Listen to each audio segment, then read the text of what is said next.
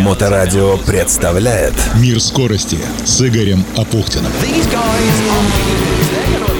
Приветствую, это Игорь Апухтин и «Мир скорости». Самые интересные истории из мира моторов, которые приводят в движение технику. Все, что ездит, плавает и летает. А также встречи с интересными людьми. Сегодня про большой мир ралли, про чемпионат мира World Rally Cup, WRC или в обрусевшем варианте VRC. Мир скорости продолжает выходить при поддержке научно-производственного объединения «Акваинж». «Акваинж» занимается технологией очистки воды и выводит на чистую воду поселки, города и крупнейшие промышленные предприятия. «Акваинж» — это предоставление полного комплекса услуг в области систем водоподготовки и водоочистки от обследования объекта до строительства под ключ и последующей эксплуатации очистных сооружений и станций водоподготовки с гарантией качества очищенной воды, причем качества самого высокого. И в Петербурге и на всей территории России. Какие проблемы, связанные с российским законодательством, приходится решать НПО «Акваинж», рассказывает основатель компании и председатель совета директоров,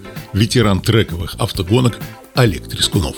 Есть закон 44 федеральный, который не позволяет быть единственным поставщиком или исполнителем данного контракта. Поэтому это, кстати, вот пример могу привести, что когда у нас был проект Кагропенского лагеря «Зеркальный», творчество юных в Ленинградской области, да, он принадлежит территория Петербургу. И разыгрывал именно Петербург комитет по образованию. Стоимость этого строительства была 400 миллионов. Выиграла компания, которая делает краску для разметки на дорогу. Там озеро зеркальное в красной книге. То есть нужно было вот нормально. Вот 44 закон ну, не может по-другому действовать. То есть вот они подали правильный документ, документы, снизились на определенное количество денег. И в этом случае они выиграли, а мы нет. У них база больше, потому что когда они построили кучу дорог и разметок, то у них просто объекты капитального строительства у них просто выше и больше. Дело в том, что бюджет не позволяет себе вместе объединить этот процесс, потому что бюджет, чтобы разыгрываться, нужно уже, чтобы заложены деньги там были. А когда нет проекта, заложить деньги не могут, потому что не знают количество их. А они могут заложить деньги тогда, когда у тебя есть сметы. Значит, поэтому разделение идет. Сначала проект со сметами, сметы выяснили, сколько стоит, заложить положили деньги на строительство. Пока нельзя.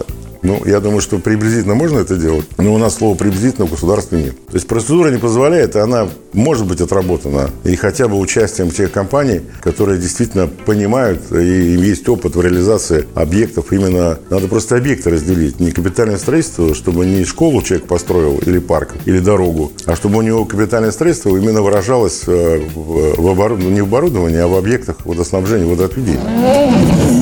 Obrigado.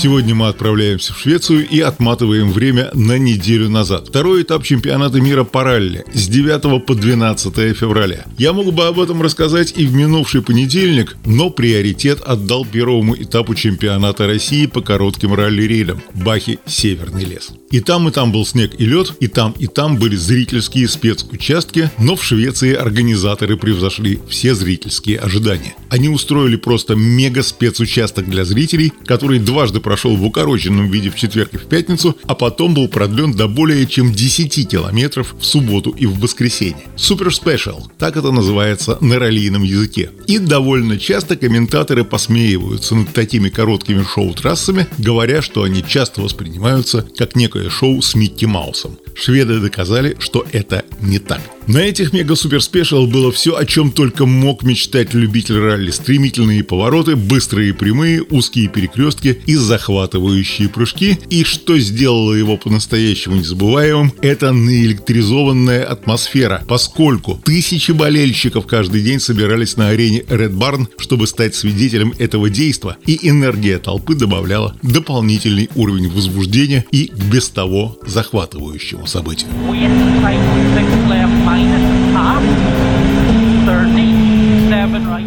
Что ж, учитывая все обстоятельства, которые выпали на погодные условия, на борьбу гигантов. Выступление от Татьянака из Эстонии было поистине замечательным. Нельзя отрицать, что он был звездным гонщиком шведского ралли. Несмотря на то, что это было всего лишь его второе ралли за рулем Ford Puma от M-Sport, Тянок сумел выиграть гонку на снегу и льду с преимуществом в 18,7 секунды. На 300 километрах трассы это убедительно. Тянок и его штурман Мартин Ярвиоя подошли к своему второму соревнованию на Ford Puma Rally 1 1С от М-спорт, довольно с низкими ожиданиями, если честно, и цитата. «На самом деле от шведского этапа мы не ожидали слишком многого. Более того, на самом деле мы ничего не ожидали. Мы не знали, чего ожидать. Мы просто приехали сюда и просто должны были посмотреть, что мы можем сделать».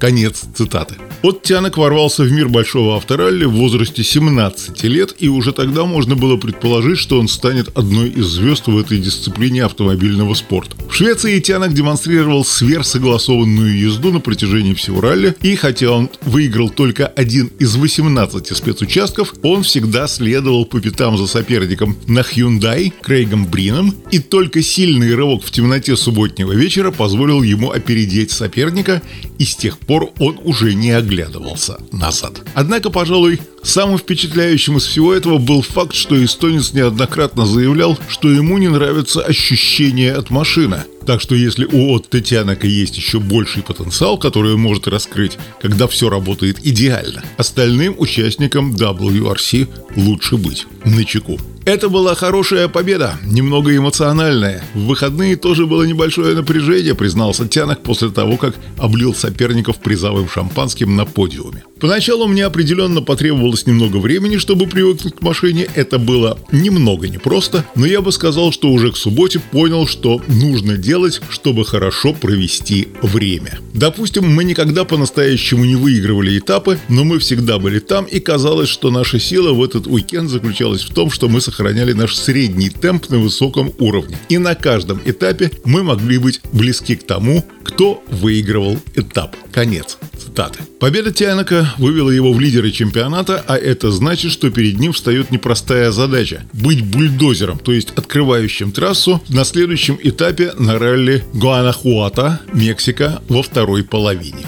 марта.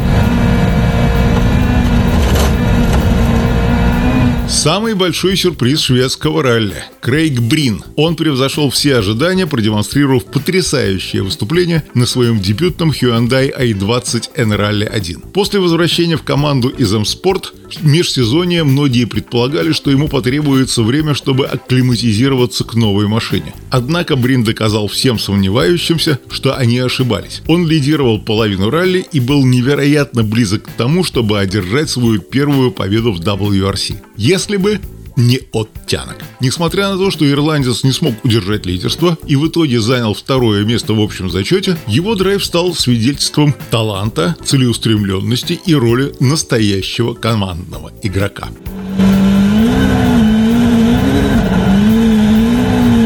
Немного ехидства. Тот, кого можно забыть. Вот так довольно ехидно комментаторы отнеслись к результатам Такамото Кацуту. Несмотря на большие ожидания, которые окружали Кацуту, когда он дебютировал с очками за команду чемпионов-производителей Toyota Gazoo Racing, японскому гонщику на этот раз крупно не повезло. Кацута стартовал уверенно, даже занял пятое место в общем зачете, продемонстрировал свой потенциал и даже выиграл четвертый спецучасток. На раллийном сленге это называется доп дополнительное соревнование. Однако все быстро пошло наперекосяк, когда в пятницу днем он был вынужден прекратить борьбу. Или, как написал один из англоязычных обозревателей, досрочно вышел на пенсию.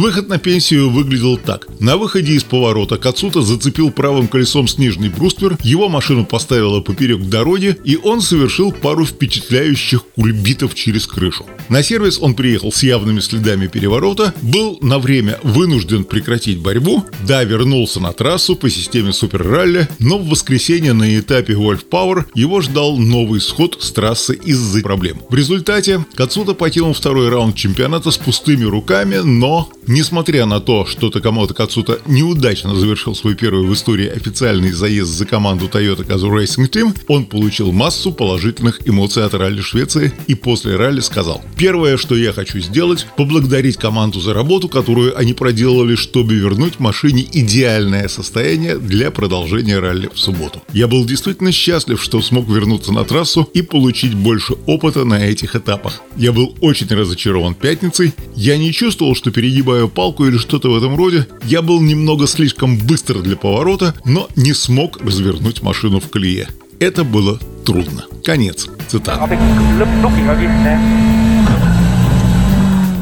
Да, шведская ралли славится своей непредсказуемостью и переменчивым покрытием. Даже в начале февраля солнце уже прилично поднимается над горизонтом и местами подтапливает снег, который шипами колес боевых автомобилей разрывается почти что до грунта. Так что острых ситуаций всегда хоть отбавляй. По оценке журналистов, лучший сейф на ралли Швеции, безусловно, совершил Пьер Луи Лубе. Когда его Пома затормозила на полпути спецучастка Вольф Пауэр, почти гарантированное шестое место отстаивал Лубе и его штурман Николя Жилсул. Да, они оказались в затруднительном положении на этом спецучастке и даже вышли из машины, чтобы убедиться, что она не загорелась.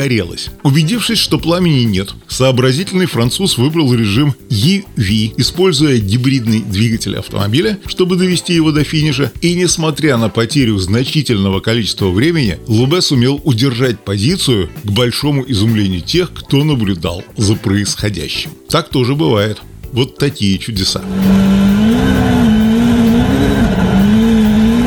Разумеется, внимание было приковано к Калле Рованперя, который стал самым молодым чемпионом в истории WRC в прошлом году. Ему тогда исполнилось только 22 года. На ралли Швеции Калли радовался не собственному результату, он финишировал только четвертым, так что радоваться особо чемпиона было нечему. Зато он от души порадовался достижению своего близкого друга Рупи Корханена, который выиграл категорию WRC-3 всего лишь на своем втором этапе чемпионата мира в этой категории. Выступая после ралли, Раван Пере сказал, что внимательно следил за прогрессом Корханина и в последние годы получал от него много помощи и советов, как ни странно. Цитата. «Я знаю его уже несколько лет, и он довольно сильно прогрессирует в своей карьере, так что это действительно здорово видеть», — сказал он. «Я был с ним несколько раз на тестовых занятиях и тоже пытался ему помочь». И не свершившаяся сенсация, которую ждали от Тьерри Невилля. Тьерри Невиль стартовал на ралли Швеции, пройдя только половину тестов автомобиля. Он надеялся их завершить завершить, но сказались последствия болезни, из-за которой он не смог полноценно участвовать в программе тестирования автомобиля Hyundai i20 N-Rally 1, но Невиль покинул шведский город Умео с подиумом на бронзовой позиции и большой уверенностью в машине. После трудного дня открытия, когда бельгиец боролся с недостаточной поворачиваемостью и наблюдал, как сугробы Северной Скандинавии выбивают куски кузова из его Hyundai Aero, он настроился на солидный уикенд. И да, он был самый быстрый в субботу. Вот почему от него ждали сенсационного рывка на первое место. В воскресенье на втором спецучастке он продолжал удивлять, оторвавшись на 6 секунд от ближайшего не Hyundai. Казалось бы, вот оно, серебро совсем рядом. Но все его надежды на второе место рухнули из-за ошибки на этапе, все том же этапе Wolf Power. Он стал только третьим. Впрочем, это не испортило его впечатление о пятом подиуме в снежном ралли за 6 лет. Это был хороший уикенд, сказал 30 34-летний бельгиец. Я бы хотел набрать больше очков на этом быстром и сложном зимнем этапе. Жаль, что мы допустили небольшую ошибку. У нас был план, но мы не смогли полностью воплотить его в жизнь. В любом случае, наш основной соперник, Крейг Брин, хорошо вел машину и заслужил второе место. Я думаю, это было сильное ралли для всей команды. Я с нетерпением жду приезда в Мексику в середине марта. Мы едем туда третьими после двух прошедших этапов, а главные соперники по чемпионату, вот они, прямо прямо перед нами. Это будет действительно интересный бой, сказал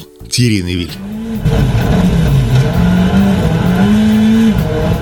А, ну что ж, вот такие баталии разыгрываются в чемпионате мира. И в заключении программы несколько слов о предстоящем событии в календаре российском. 4 марта трассы Сартовальского района Республики Карелия будут принимать участников уже шестого по счету в нынешнем году этапа Кубка России по ралли. Также это будет второй этап Кубка Карелии. Трасса ралли состоит из трех секций, протяженность 193 километра, 82 из которых – это дистанция четырех специальных скоростных участков. Покрытие трассы ралли – снег-лед, основа гравий-грунт. По расписанию все как обычно, по традиции. В 9.30 на площади Кирова открытие соревнований, в 10 утра старт первого боевого экипажа. На аэродроме в Хелюле можно будет посмотреть парк сервиса, в 17.45 начало церемонии финиша ралли там же на площади Кирова и в 19.30 награждение в концертном зале социально-культурного молодежного центра на Карельской улице 22. Давненько я там не был. Глядишь и получится съездить и сделать об этом событии очередную программу «Мир скорости», которая продолжает выходить при поддержке научно-производственного объединения «Акваинж», где знают, как сделать даже сточную воду идеально чистой.